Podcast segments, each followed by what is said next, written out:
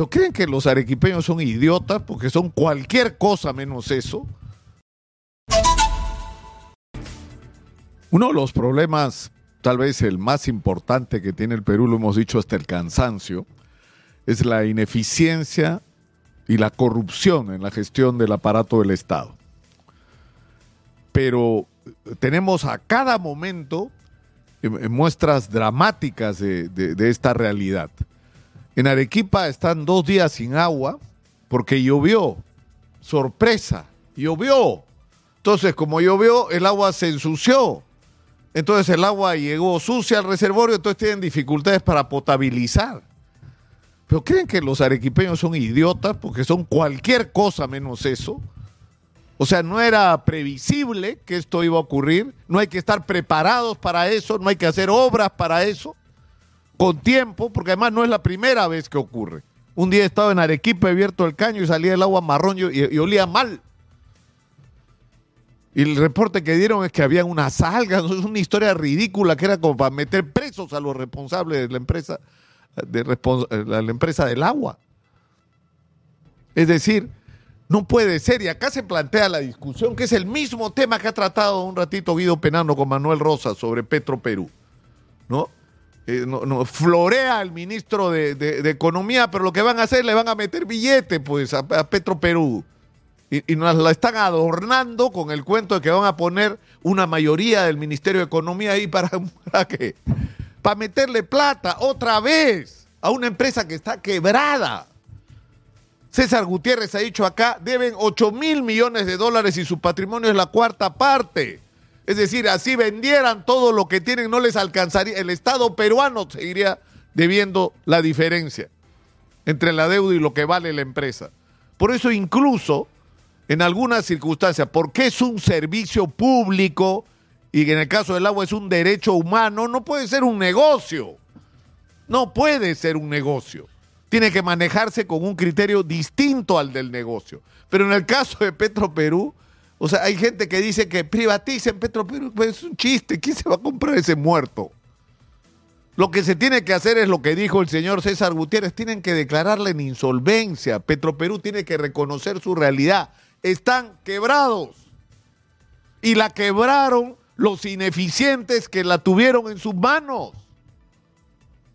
Y las malas decisiones. ¿A quién se le ocurre en un país donde no hay petróleo hacer una refinería de 6.500 millones de dólares hasta donde sabemos? En el Perú hay gas natural. En el Perú hay cobre, hay plata, hay oro, hay zinc hay molibdeno y ahora hasta litio tenemos.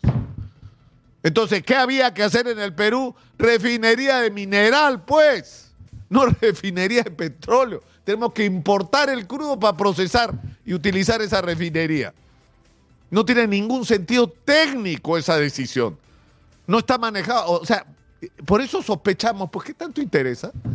¿Se acuerdan de la interoceánica? ¿Qué tanto interés entre la, pues, por la interoceánica? Un montón de gente se hizo millonaria con las coimas de la interoceánica. Entonces, acá tiene que haber un, un cambio en la manera como se gestionan las entidades públicas. Y tiene que imponerse, por Dios, de una vez por todas la meritocracia. No puede seguir poniéndose gente a dedo, no pueden estar a cargo de instituciones que son técnicas, personas que no están calificadas.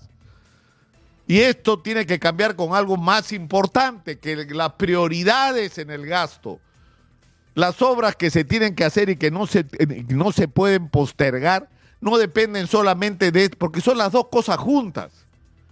Es decir, el, único interés que tienen quienes toman las decisiones con respecto a qué se hace y qué no se hace es cuándo van a comer de comisión ilegal y no a cuán prioritario es o cuán necesario es para la gente. Y lo otro es que nos llenan el aparato del Estado de incapaces o de gente que eh, excepcionalmente tiene capacidades, pero que su función más importante es articular el negocio ilegal de los políticos.